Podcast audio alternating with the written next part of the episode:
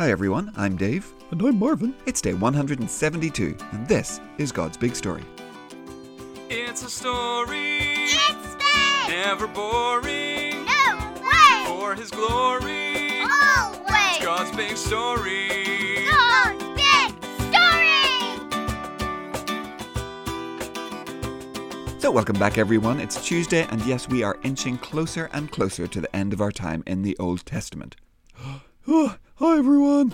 Nobody knows what he's gonna ask now. It's Marvin, the friendly, curious cow. Mm. Okay, so Marvin, yeah, you seem a bit out of breath. What have you been up to? Oh, well, yeah, Dave. You know, some of the other calves and I were playing King of the Haystack against some of the sheep. Okay, I see. Yeah, that sounds fun.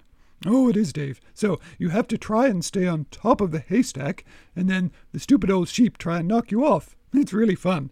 But yeah, you have to watch those sneaky old sheep really carefully, Dave. You know, especially the little ones with horns, or before you know it, you've got a sheep's horn right up your padoodler.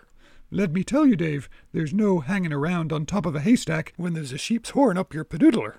No, I suppose not. But, Marvin, I'm glad you made it. And today, well, we'll hear how Nehemiah and the Jews also had to keep a close eye on what was happening around them as they got going rebuilding the walls of Jerusalem. Oh, okay.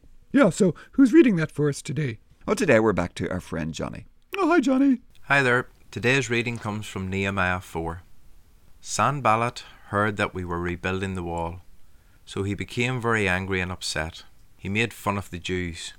He spoke to his friends in the army of Samaria. He said, What are those Jews trying to do? Can they make their city wall like new again? Will they offer sacrifices? Can they finish everything in a single day? The stones from their city wall and buildings are piled up like trash and everything has been badly burned. Can they use those stones to rebuild everything again? Tobiah from Ammon was at Sanballat's side. He said, What are they building? They're putting up a stone wall. But suppose a fox climbs on top of it. Even that will break it down. I prayed to God. I said, Our God, please listen to our prayer. Some people hate us. They're saying bad things about us so let others say bad things about them. Let them be carried off like stolen goods. Let them be taken to another country as prisoners. Don't hide your eyes from their guilt. Don't forgive their sins. They have said bad things about the builders. So we rebuilt the wall. We repaired it until all of it was half as high as we wanted it to be. The people worked with all their heart. But Sanballat and Tobiah heard that Jerusalem's walls continued to be repaired. The Arabs, the Ammonites, and the people of Ashdod heard about it too.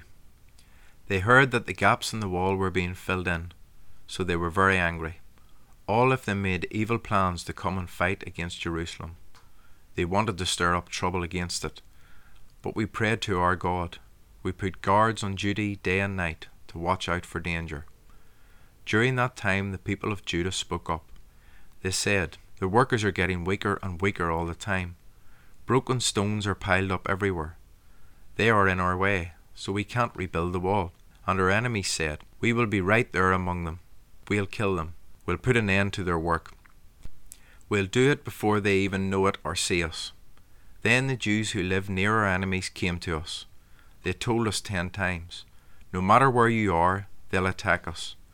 So I stationed some people behind the lowest parts of the wall. That's where our enemies could easily attack us. I stationed the people family by family. They had their swords, spears, and bows with them. I looked things over. Then I stood up and spoke to the nobles, the officials, and the rest of the people. I said, Don't be afraid of your enemies. Remember the Lord. He is great and powerful. So fight for your families. Fight for your sons and daughters. Fight for your wives and homes. Our enemies heard that we knew what they were trying to do. They heard that God had blocked their evil plans, so all of us returned to the wall. Each of us did our own work. From that day on, half of my men did the work. The other half were given spears, shields, bows, and armour. The officers stationed themselves behind all the people of Judah. The people continued to build the wall. The people who carried supplies did their work with one hand. They held a weapon in the other hand. Each of the builders wore his sword at his side as he worked, but the man who blew the trumpet stayed with me. Then I spoke to the nobles, the officials, and the rest of the people. I said, This is a big job. It covers a lot of territory. We're separated too far from one another along the wall. When you hear the sound of the trumpet, join us at that location. Our God will fight for us. So we continued the work. Half of the men held spears. We worked from the first light of sunrise until the stars came out at night. At that time I also spoke to the people. I told them, Have every man and his helper stay inside Jerusalem at night. Then they can guard us at night, and they can work during the day. My relatives and I didn't take off our clothes. My men and the guards didn't take theirs off either. Each man kept his weapon with him, even when he went to get water. Thanks, Johnny. Oh, wow, Dave. Now they're not just making fun of the Jews, they're going to try to kill them, huh? Yeah, things got a lot more serious. And so, what does Nehemiah do? Well, he does two things. Firstly, and most importantly, he goes to God. He prays and asks God to help him. And then, secondly, well, he gets on with doing what he can do to make sure the Jews are safe. He posts guards. He has the people carry weapons. He makes sure that the places that would be easiest to attack are well defended. Okay, yeah, yeah, makes sense. You see, someone might look at that and say, oh, did Nehemiah not trust God to protect them from their enemies? But of course he did. But God has given us brains and he's given us wisdom, and those are gifts, and he expects us to use both. Saying that would be like saying, Oh, I'm sick, but I'm not going to the doctor. I'm just going to pray and trust God. Well, yes, do pray and trust God, but God has blessed you with doctors and medicine and hospitals and nurses that are there to help you. I mean, imagine if you did that and you died and you got to heaven and said, uh, God, I prayed. How come you didn't help me out? Well, God might say, What are you talking about? I sent you doctors and nurses and there was medicine waiting for you that would have made you better, but you wouldn't go and talk to them. Oh, yeah. Yeah, you'd feel pretty silly, huh, Dave? Yeah, I think so. Boys and girls, we pray and trust God. That comes before everything else. But it doesn't mean we're not careful. It doesn't mean we can be foolish and just expect God to save us from the consequences. We still wear seatbelts when we drive. We have fire extinguishers in our buildings. And if we're working with toxic materials, we wear masks. And if you know me, you know I learned that the hard way. Stay away from lead based paint, kids. Okay, so we pray and we trust, but yeah, we do our part too.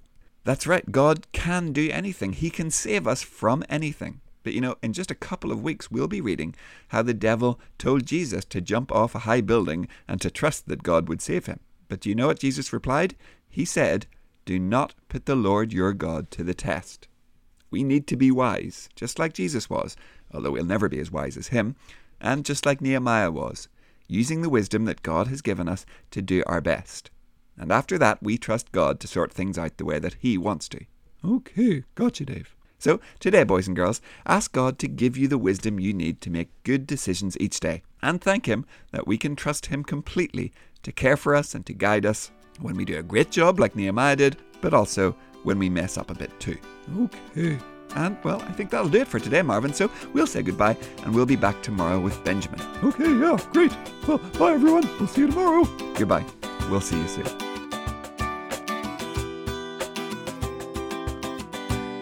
God's Big Story is a ministry of Eden Grove Presbyterian Church.